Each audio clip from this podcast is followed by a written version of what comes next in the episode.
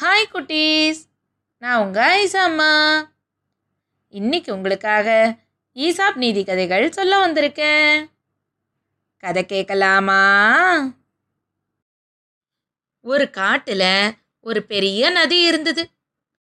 அந்த நதியில் நிறைய ஆமைகள், தவளைகள், கொக்குகள் அப்படின்னு எல்லாம் வாழ்ந்து வந்துச்சு. அந்த நதிக்கரையில் ஒரு தேளும் இருந்தது. அந்த தேள் ரொம்ப விஷத்தன்மை நிறைஞ்சது. அது குணமும் நல்ல குணமே கிடையாது. அதுக்கு யாராவது உதவி செய்ய வந்தா கூட அவங்கள தன்னோட கொடுக்கால நல்லா வலிக்கிற மாதிரி கொட்டி விட்டுடும். அதனாலேயே அந்த நதியில் வாடுற மற்ற விலங்குகள் எல்லாமே அந்த தேள்கிட்ட எந்த பேச்சுவார்த்தையும் வச்சுக்காது. ஒரு சமயம் அந்த கொடுமையான விஷத்தேளுக்கு நதியோட இந்த கரையிலேருந்து அந்த கரைக்கு போகணும்னு ஒரு ஆசை வந்துச்சு. ஆனால் அந்த தேளுக்கும் நீந்தவே தெரியாது. எப்படி இந்த பக்கத்துலேருந்து அந்த பக்கம் போகிறது அப்படின்னு யோசித்து தன்னை சுற்றி இருக்கிற விலங்குகளெல்லாம் பார்த்தபோது ஆமை, கொக்கு எல்லாமே இந்த பக்கத்துலேயே அந்த பக்கம் ரொம்ப சுலபமாக போகிறது அந்த தேள் பார்த்துச்சு. இவங்க யார்கிட்டையாவது நம்ம உதவி கேட்போம் அப்படின்னு சொல்லி ஒவ்வொருத்தர்கிட்டையாவது உதவி கேட்டுச்சு. ஆனால் இந்த தேளோட குணத்தை தெரிஞ்ச எந்த விலங்குமே அந்த தேளுக்கு உதவியே செய்யலை. அப்போது அந்த நதிக்கரைக்கு புதுசாக ஒரு பெரிய தவளை வந்திருந்தது. இந்த தேள் அந்த தவளைக்கிட்ட போய், தவளை என்ன என்னையும் அந்த நதியோட அந்த பக்கம் கொஞ்சம் கொண்டு போய் விட்டுடுங்களேன் அப்படின்னு ரொம்ப பாவமாக கேட்டுச்சா. அதுக்கு உடனே அந்த தவளையும் இறக்கப்பட்டு, சரி என்னோட முதுகில் நீ ஏறிக்க, நான் உன்னை மெதுவாக கொண்டு போய் அங்கே விட்டுடுறேன் அப்படின்னு சொல்லிச்சு. உடனே இந்த தேளும் கிடுகிடுன்னு ஏறி தவளையோட முதுகில் உட்காந்துக்குச்சு. தவளை அந்த தேளை சுமந்துக்கிட்டு நதியில் இறங்கி மெதுவாக நீந்த ஆரம்பிச்சது. நதியில் கொஞ்சம் தூரம் போய்கிட்டு இருக்கிற போதே தேளால் சும்மா இருக்க முடியல. அதுக்கு தான் ரொம்ப கெட்ட குணமாச்சா. உடனே தன்னோட கொடுக்கால தவளையை நல்லா ஓங்கி ஒரு கொட்டு கொட்டுச்சு. தவளை இப்போ அம்மா ஐயோன்னு வலியில் கத்த போகுது அப்படின்னு தேள் அதை பார்த்துக்கிட்டே இருந்தா, தவளை தேள் கொட்டினது கூட தெரியாமல் அந்த நதியில் நீந்திக்கிட்டு இருந்தது. இதை பார்த்து தேளுக்கு ஆச்சரியம் தாங்கலை. நம்ம மெல்லிசா அப்படி கொட்டினாலே எல்லா விலங்குகளும் அலறி அடிச்சுக்கிட்டு ஓடும்.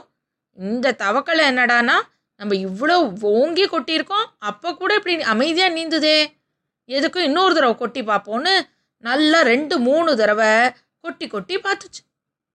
அப்பவும் தவளை நிதானமாக நீந்திக்கிட்டு இருக்கிறத பார்த்த தேளுக்கு ஒன்றுமே புரியல. இந்த தவளைக்கிட்டேயே கேட்டுடுவோம் அப்படின்னு முடிவு பண்ண அந்த தேள், தவளை என்ன ஒருவேளை தப்பை தவிர என்னோட கொடுக்கு உங்கள் மேலே பட்டுட்டா எப்படி நீங்கள் நீந்துவீங்க அப்படின்னு அப்பாவியாக கேட்குற மாதிரி கேட்டுச்சு.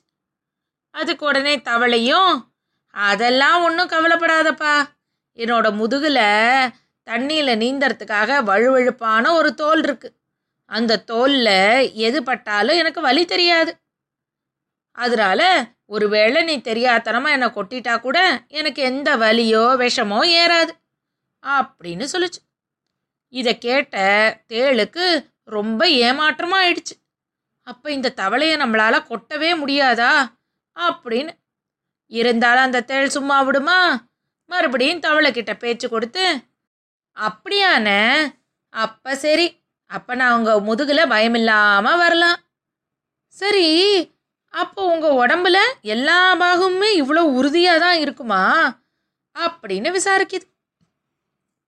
உடனே அதுக்கு அந்த தவளையோ, அப்படியெல்லாம் இல்லை, என்னோட கழுத்து பகுதி இருக்குது பார்த்தியா, அந்த பகுதி ரொம்ப ரொம்ப மென்மையானது, அங்கே என்னால் ஒரு சின்ன வலியை கூட தாங்க முடியாது, அதனால தான் உன்னை நான் என் முதுகுலையே ஏறிக்க சொன்னேன் அப்படின்னு சொல்லிட்டு நீந்திக்கிட்டு இருந்தது.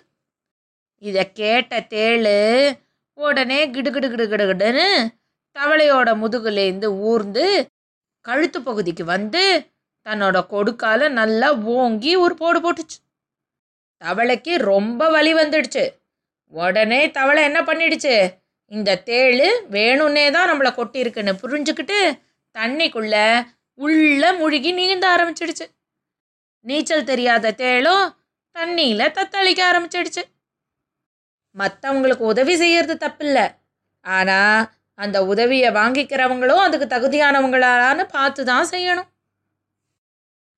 அடுத்த கதையை நாளைக்கு கேட்கலாம். இன்னைக்கு கதை இதோட ஆச்சு.